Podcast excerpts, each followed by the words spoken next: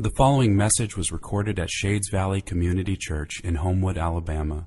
For more information and resources from Shades Valley, please visit us at shadesvalley.org. All right, good morning, Shades. I'm going to read our scripture for today. It comes out of James chapter 1, verses 2 through 4, if you would like to turn there. James chapter 1.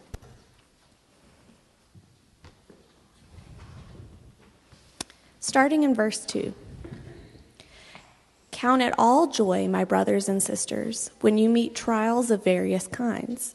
For you know that the testing of your faith produces steadfastness.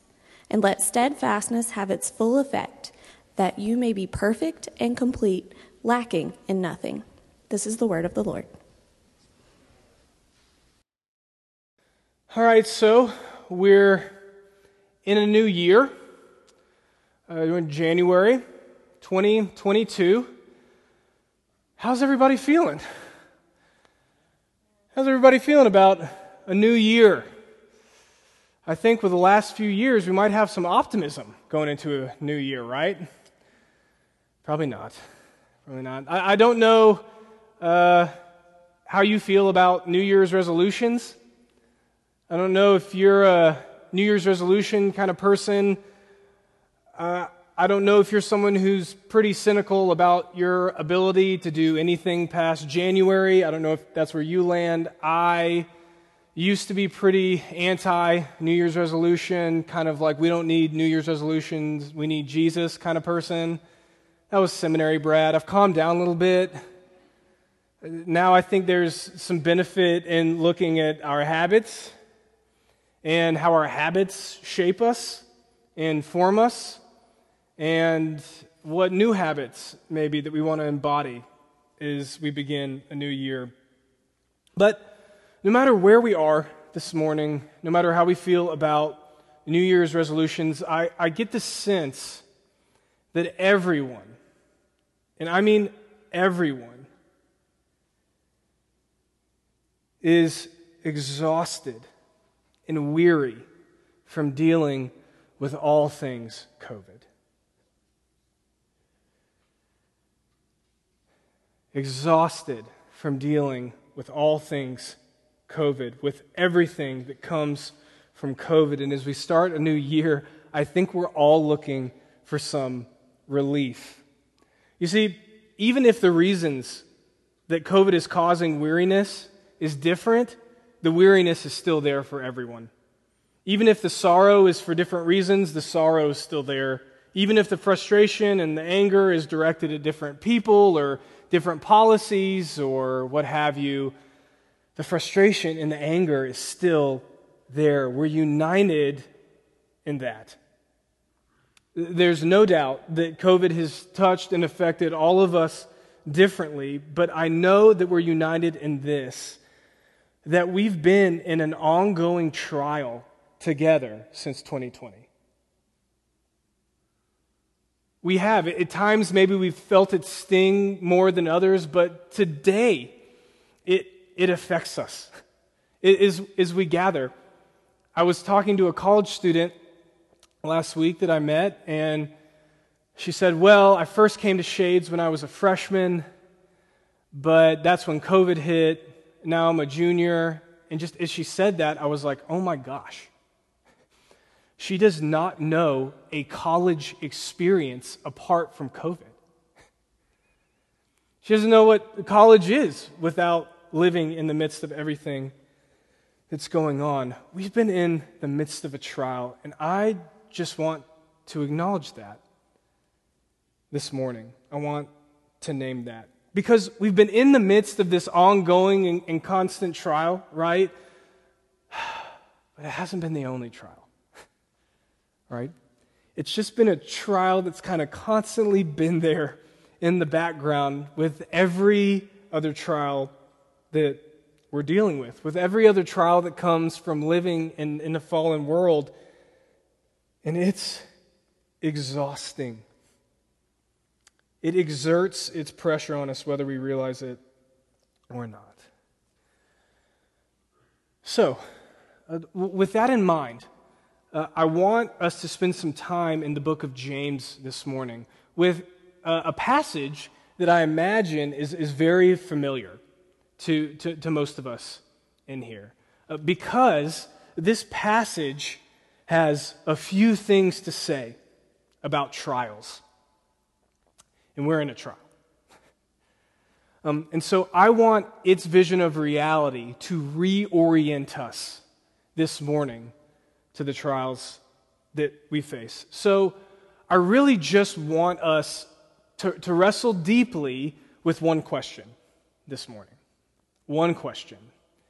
And we think we might know the answer from it right from the beginning, but I ask that maybe we would just withhold that for a second and we would enter into the text together.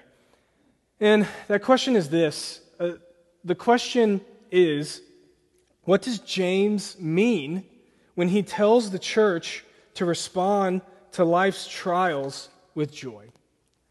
What does James mean when he tells the church to respond to life's trials with joy? Look at verse 2. It's clear. Many of us are familiar with it. Count it all joy, my brothers, when you meet trials of various kinds. Count it all joy, my brothers, when you meet trials of various kinds. Now, let's just state the obvious. Um, on a face value reading of this, uh, this sounds absolutely insane. Uh, this not only sounds absolutely insane, but it sounds insensitive to anyone that is experiencing real trials, uh, real grief, real sorrow, real, real pain, to, to look at them and to say, count it all joy, seems absolutely insane. And so I want us to think through a few things. I want to walk through a few points this morning as we think about this together, okay? So, the, the, the first point, if, you, if you're a note taker, and that is um, it's easy to pass over, but from the beginning, James addresses the congregation as brothers. Or James addresses the congregation as brothers and sisters. He's referring to the entire congregation. He's referring to the whole church, and he refers to the church as what? Family. Family is is siblings that he has great affection for, great, great love for. In fact, if you go through the book of James, you'll see over and over again, he addresses them 14 times. So whether he's giving a word of rebuke, whether he's giving a word of comfort, he addresses them as, as brothers or brothers and sisters, or, or he'll say, My beloved brothers and sisters. So, so from the beginning, this command for, or this exhortation for joy in the midst of trials, it's not some cold robotic command. You see? Um, this is a warm pastoral word to a church that is experiencing affliction and that James cares for greatly.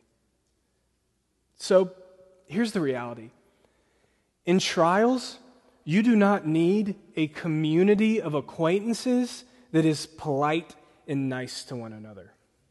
Uh, you can find that anywhere in the South. Just talk to a Northerner, right? Everyone is so nice and polite down here. Yeah, we are. Um, we don't need a community that's, that's acquaintances, that's nice and kind to one another.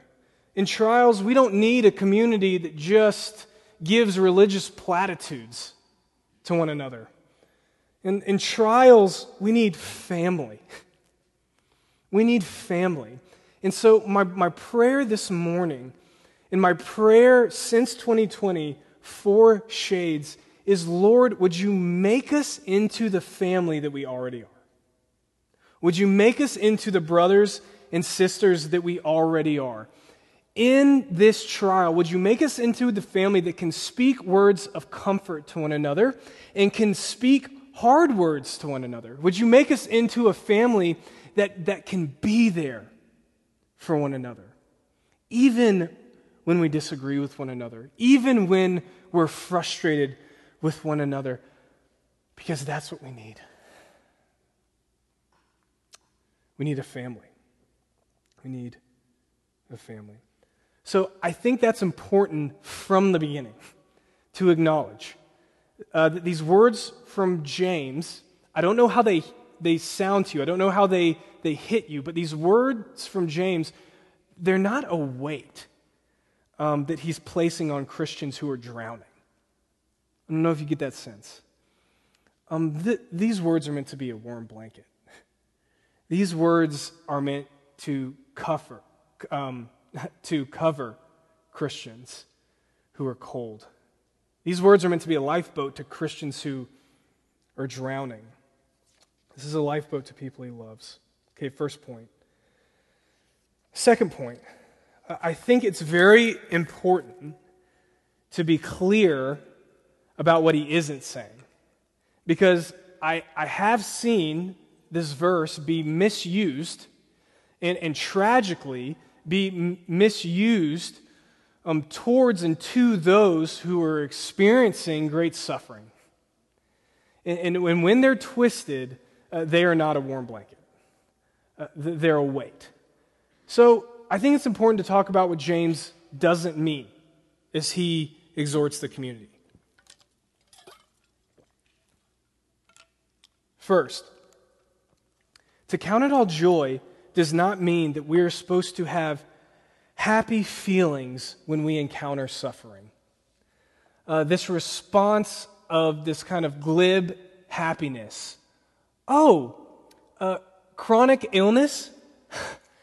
that is so freaking awesome. Jesus is going to make me so mature through this. Right? Uh, that's not what James is, is exhorting the church here. Uh, to count it all joy does not mean to, to shove down, to ignore, or, or to shame ourselves for feelings of sorrow, feelings of depression, feelings of anxiety, feelings of exhaustion. Trials bring grief. And you can't just flip a switch when it comes to your emotions. You can't just make a mental determination that you're not going to feel a certain way. Um, married couples, when you're angry at one another and your spouse looks at you and says, You need to calm down, how does that make you feel? Right? It's not what this verse is calling us to do. Right? This verse is not about stirring up some emotion in ourselves in the face of trials, and this verse is not about denying hard emotion that we have in the face of trials. Also, uh, this verse, uh, to count it all joy, does not mean that we need to go searching for suffering. It doesn't mean we need to go searching for trials. Now, as I say that, you might be thinking, duh. I know that. But as I reflected on that point more, I began to see how often I can turn to a performative righteousness. Um, how often I can have the urge or the inclination that I need to show Jesus how serious I am. I need to prove to Jesus how serious I am about discipleship by doing something really crazy. Uh, by doing something uh, Facebook post worthy, by doing something extreme. Right? Is that just me? Do you fall into that? That is a works based relationship with Jesus. That is performative righteousness, earning your salvation. And I've got good news. Your Heavenly Father does not desire that this morning. Your Heavenly Father does not ask of that. Lastly, in regards to what this verse doesn't mean, to count it all joy does not mean to deny that evil things have happened to us. I think this is important. It is not to deny the evil that has happened to us. It is not to minimize the evil that has happened to us. It's not to say that the things that happened to us weren't bad, weren't hard. It's not to say that they, they shouldn't bring us to a low place, that we should just be okay because we have Jesus, or that because we have Jesus, it's really not that bad. Right? No. God's defeat over evil never causes us to minimize its effects upon us. Does that make sense? God's defeat over evil never causes us to minimize evil. The cross does the opposite.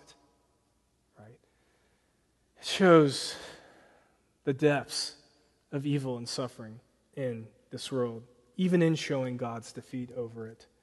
We don't need to minimize it. Right? Okay.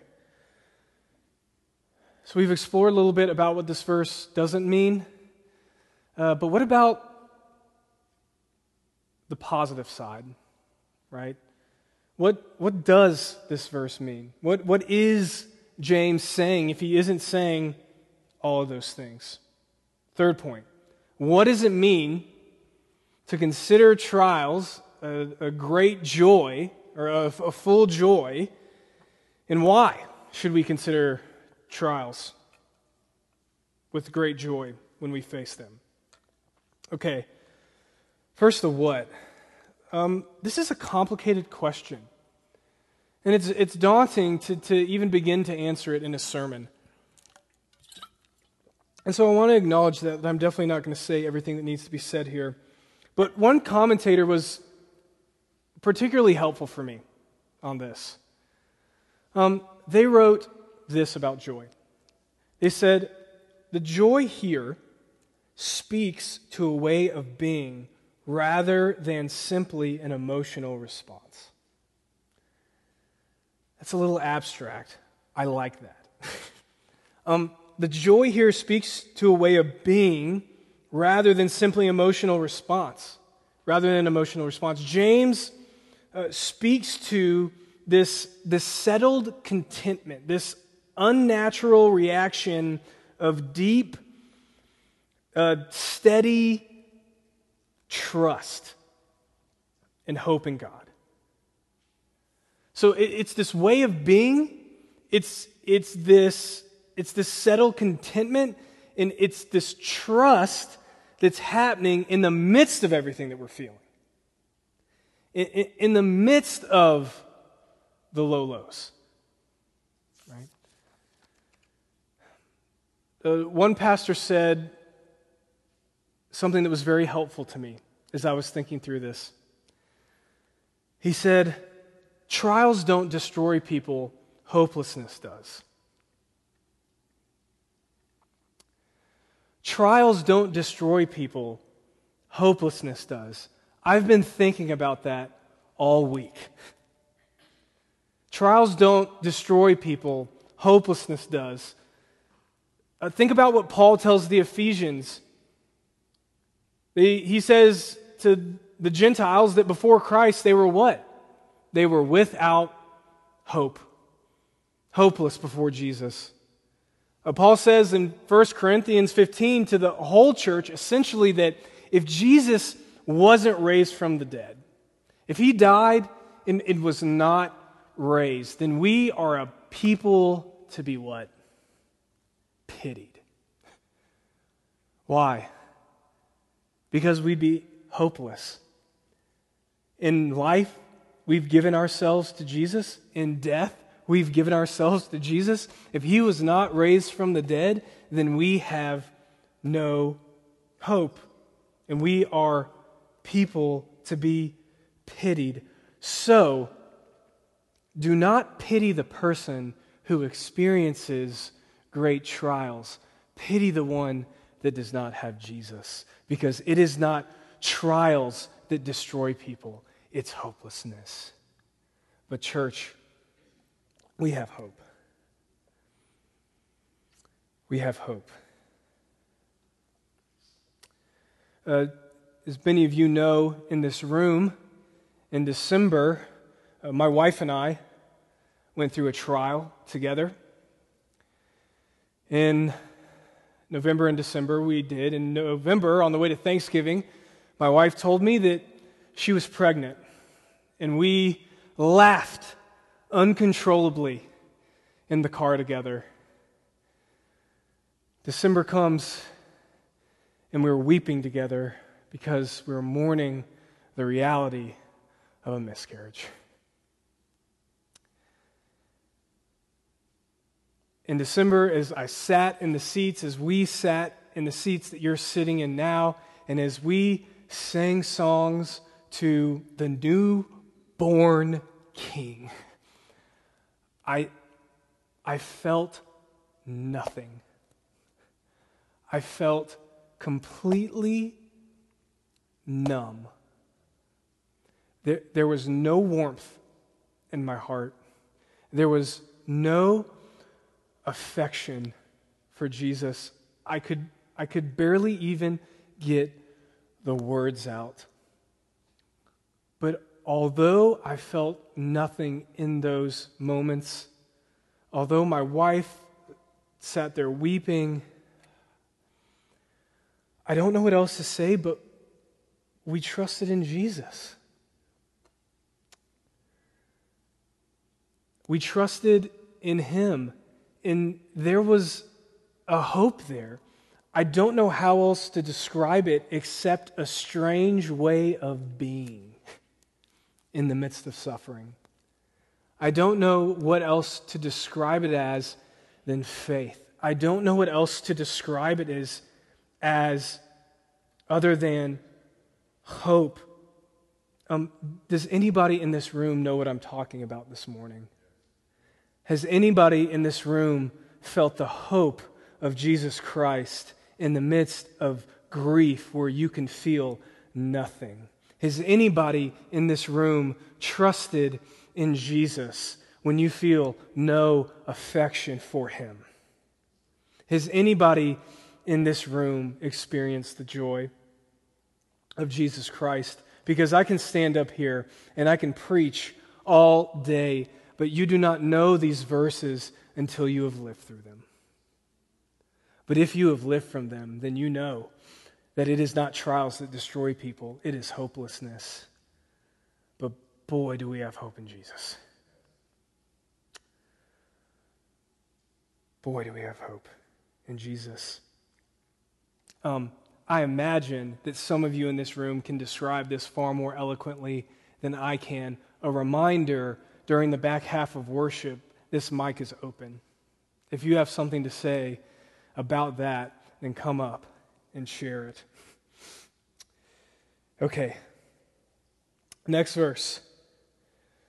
Verse 3. Next verse. And this gets at not the what,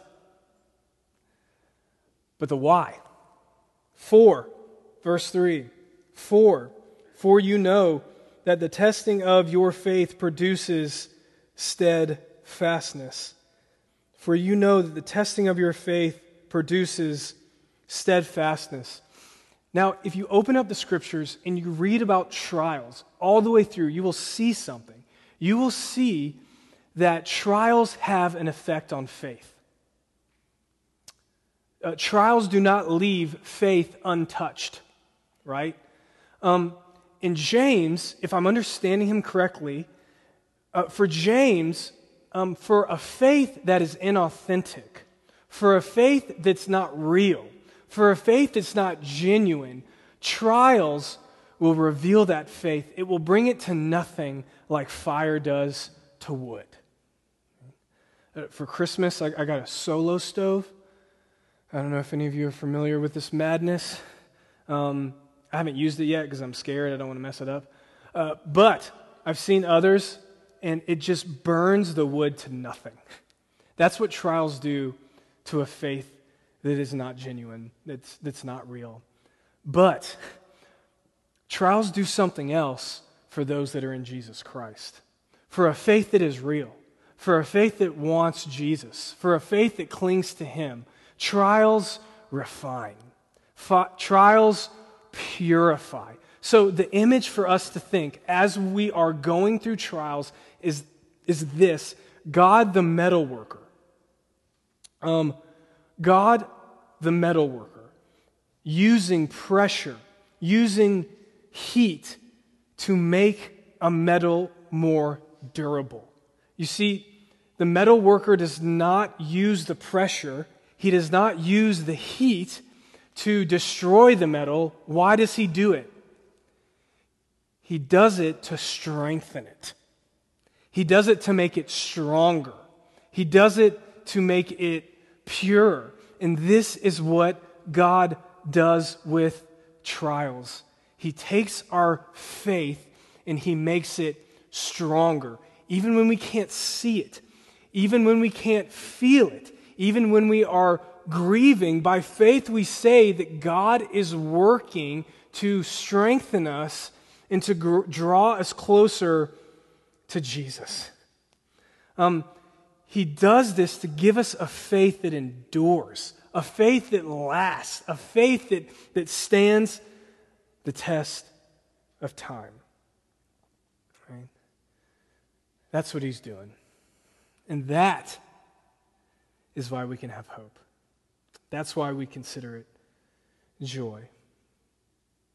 Okay, fourth and final point that I want us to consider together, and that is that God turns trials into testimonies. God turns trials into testimonies. Look at verse 4 with me. I do want us to think deeply. I know we're getting to the end here, but stay with me. Read this verse, verse 4 and let steadfastness have its full effect, that you may be perfect and complete, lacking nothing. Okay, what does this verse mean? What, is that, what does it mean to let steadfastness have its full effect? Or to let perseverance have its full effect? We don't talk that way. Hey, we, you need to let perseverance have its full effect. Right? So, what's going on? What, what's James saying? Well, to put it simply, I think he's saying this don't walk away from Jesus because things suck. Don't walk away from Jesus. Don't, don't leave him. Don't abandon him because things suck, because it looks like he's not doing anything. Don't, in the midst of any trial in your life or in the church or in the world, walk away from Jesus. So the thought is this, and it's a beautiful one because this is what God's doing in your life. Is you whether you realize it or not, and that's the beauty of this, is that as you face trials, God is working to give you a stronger faith. As your faith strengthens through time, that will enable you to endure through no matter what you face. If we knew the things that we were going to face this year right now, it would absolutely crush us.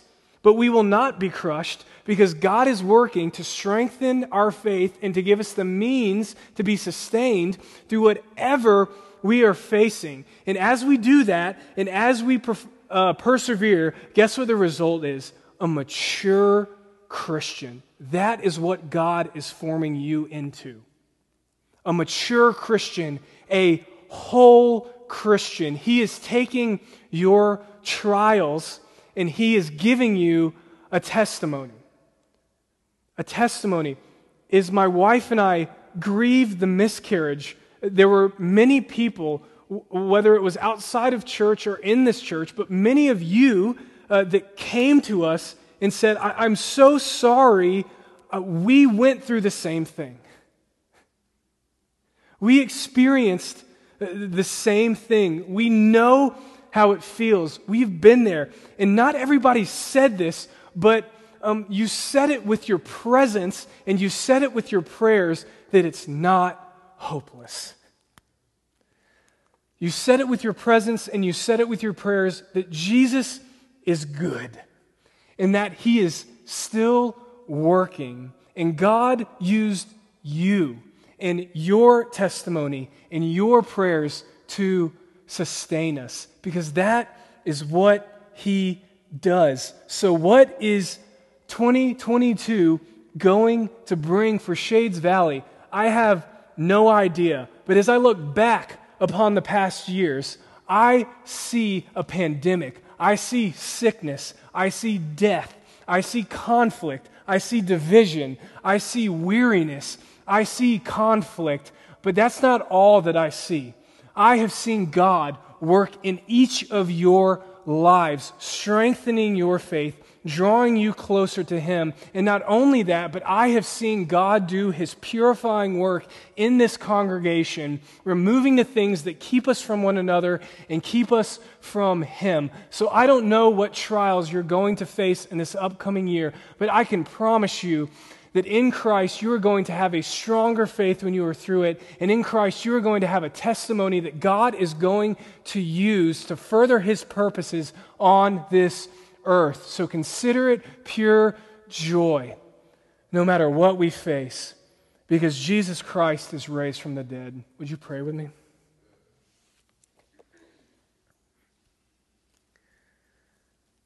Gracious Heavenly Father, we need you.